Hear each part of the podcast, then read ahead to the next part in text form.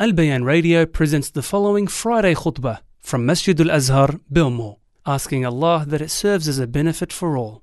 إن الحمد لله نحمده حمد الشاكرين اللهم لك الحمد حمدا كثيرا طيبا مباركا فيه واشهد ان لا اله الا الله وحده لا شريك له واشهد ان محمدا عبده ورسوله أرسله الله رحمة للعالمين هاديا ومبشرا ونذيرا وداعيا إلى الله بإذنه وسراجا منيرا.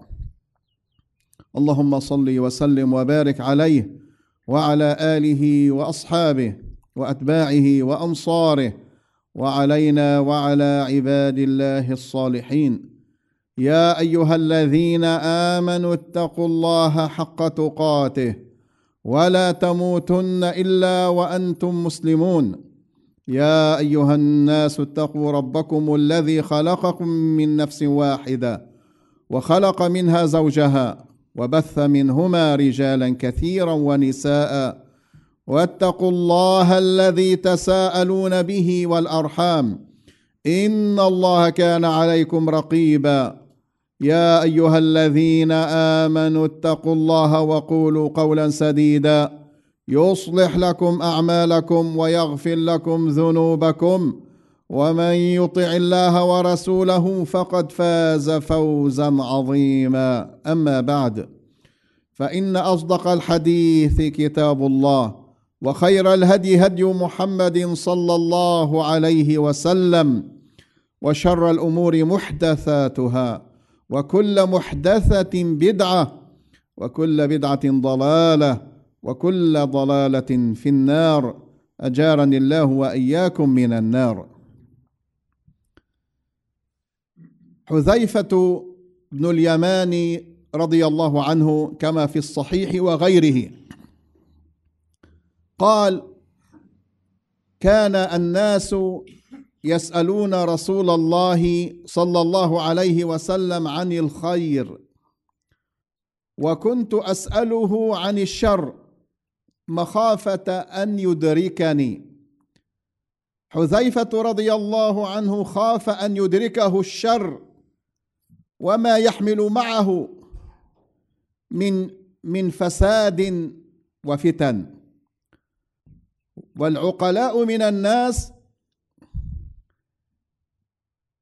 يحفظون أنفسهم ويبتعدون عن الشر ومشتقاته وعن الفساد وأهله وعن الفتن حفاظا لدينهم حفاظا لأنفسهم وأهليهم وأولادهم وأموالهم. هذا هو فعل العقلاء. فحذيفة رضي الله عنه خاف أن يدركه الشر. فيقول رضي الله عنه فقلت يا رسول الله إنا كنا في جاهلية وشر. إنا كنا في جاهلية وشر. وجاءنا الله بهذا الخير الإسلام. فنحن فيه أدخلنا الله فيه. أكرمنا الله عز وجل. فهدانا. وجاء بك. فالمسلم يجب أن يستشعر بهذا الخير. كل الخير أيها الإخوة في الإسلام. كل الخير في الإسلام. فالمسلم يجب أن يستشعر بهذا الخير الذي أكرمه الله به وأن يقوم به وأن يحافظ عليه. أيضا أيها الإخوة الصحابة الكرام رضوان الله عليهم أجمعين هم أكثر الناس ادراكا ومعرفة وعلما بالجاهلية. بكل معانيها. لماذا أيها الإخوة؟ لأنهم عاشوا الجاهلية. عاشوا الجاهلية بكل أبعادها وبكل معانيها. الجاهلية التي كانوا فيها دمرت الإنسان وأساءت إليه ونشرت الفساد والشر والرذائل والظلم والاعتداء وتعدت على الإنسان على حقوقه وخصوصياته. هذا معنى قوله رضي الله عنه إنا كنا في جاهلية وشر مجتمع تعيس. لن تجد فيه إلا الظلم والظلمات. لذلك أيها الإخوة لو نظرنا نظرة سريعة إلى الجاهلية ماذا نجد؟ نجد سفك الدماء تارة باسم القبيلة وتارة باسم السطو على الآخرين وتارة باسم الثأر لقتلاهم. لذا أيها الإخوة نجد حروبا طاحنة دارت بينهم وامتدت إلى إلى عشرات السنين كحرب البسوس وحرب داحس والغبراء وحرب الفجار ويوم بعاث أفنت شبابهم وأضاعت أموالهم ورملت نساءهم وأخرتهم ودمرتهم. هذا كان حالهم. ينتقلون من حرب إلى حرب همجية. إنا كنا في جاهلية وشر. إذا لن نجد في الجاهلية إلا سفك الدماء. إذا نظرنا إلى جاهليتهم أيضا نجد شرب الخمر بل كانوا يتغنون بشرب الخمر. نجد الزنا تحت عناوين كثيرة. نجد الظلم والاعتداء على الآخرين. ظلام دامس قبع في كل مفصل من مفاصل حياتهم. فجاءنا الله بهذا الخير. حذيفة رضي الله عنه يدرك ما معنى ما يقول. فجاءنا الله بهذا الخير بهذا الخير الذي أخرجهم الله عز وجل بسببه من الظلمات إلى النور. هو الذي بعث رسوله هو الذي أرسل رسوله بالهدى ودين الحق. الهدى النور. قد جاءكم من الله نور وكتاب مبين يهدي به الله من اتبع رضوانه سبل السلام ويخرجهم من الظلمات إلى النور بإذنه ويهديهم إلى صراط مستقيم. بهذا النور الإسلام القرآن النبي صلى الله عليه وسلم بهذا النور تبدد الظلام وقام العدل واستقام الميزان ونشرت الفضائل والمكارم. جعفر جعفر بن أبي طالب رضي الله عنه في خطبة مقتضبة مقتضبة بليغة فصيحة. بين يدي ملك الحبشة النجاشي يذكر لنا صورا من صور هذه الجاهلية. ماذا قال رضي الله عنه؟ قال إن كنا نعبد الأصنام. أصنام تصنع بأيديهم من حجارة وتعبد من دون الله عز وجل. لا تسمع ولا تتكلم ولا ترى. إنا كنا نعبد الأصنام ونأكل الميتة ونأتي الفواحش ونشرب الخمر ونقطع الأرحام ونسيء الجوار ويأكل القوي منا الضعيف. هذه هي الجاهلية. فما أشبه اليوم بالأمس. لو نظرنا اليوم في مشارق الأرض ومغاربها.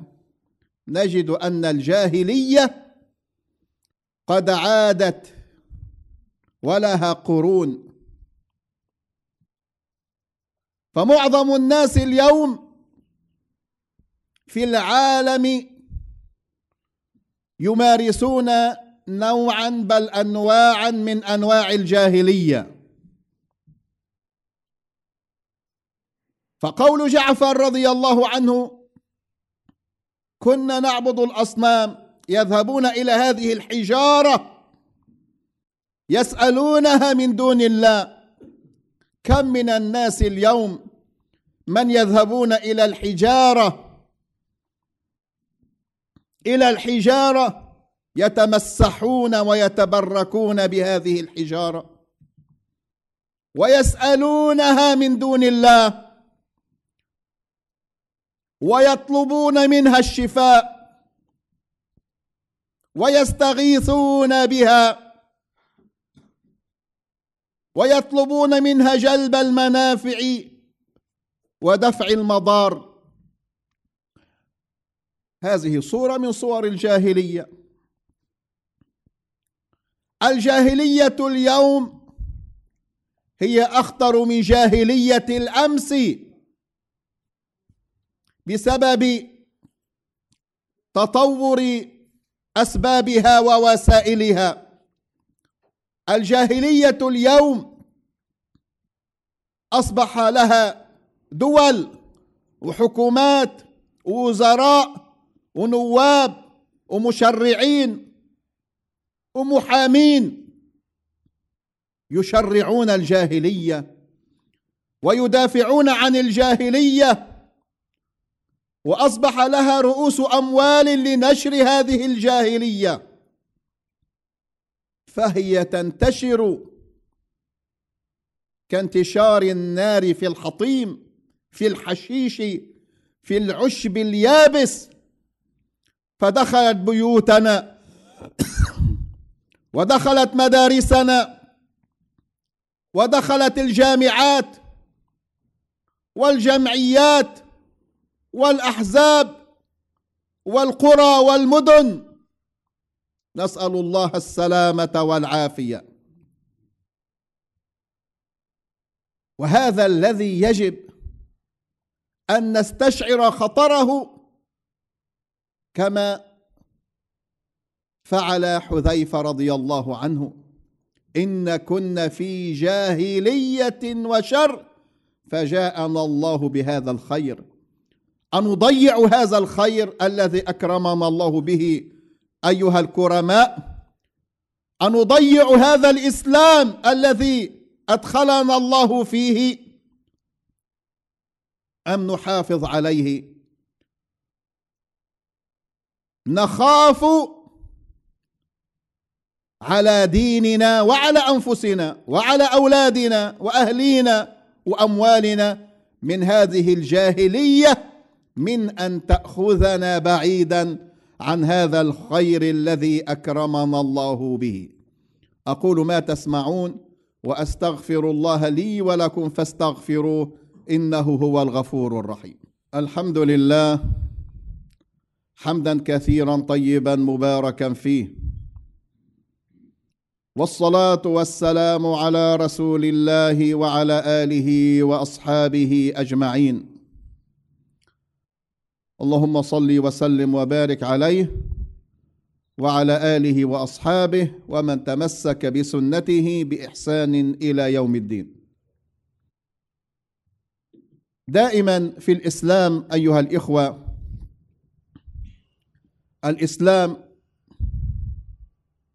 يشخص المرض أو المشكلة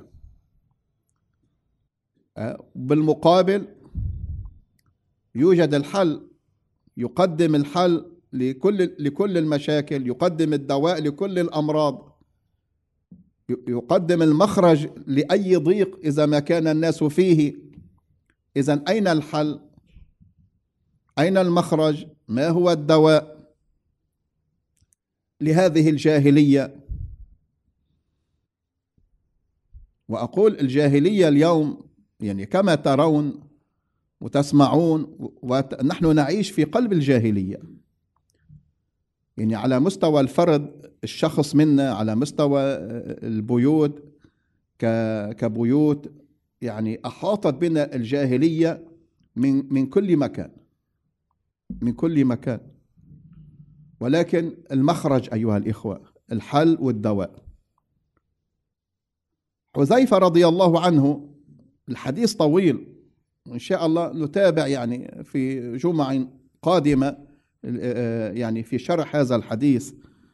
حذيفة رضي الله عنه سأل سؤالا آخر للنبي صلى الله عليه وسلم. قال فقلت يا رسول الله هل بعد هذا الخير من شر؟ فأجاب صلى الله عليه وسلم نعم. يعني بعد الخير الذي كانوا فيه يعني في زمن الصحابة رضي الله عنهم. هل بعد هذا الخير من شر؟ قال نعم. ولكن اسمعوا ماذا قال له رسول الله صلى الله عليه وسلم. يعني الخير والعصمة والحل والدواء يكمن بهذه الكلمة.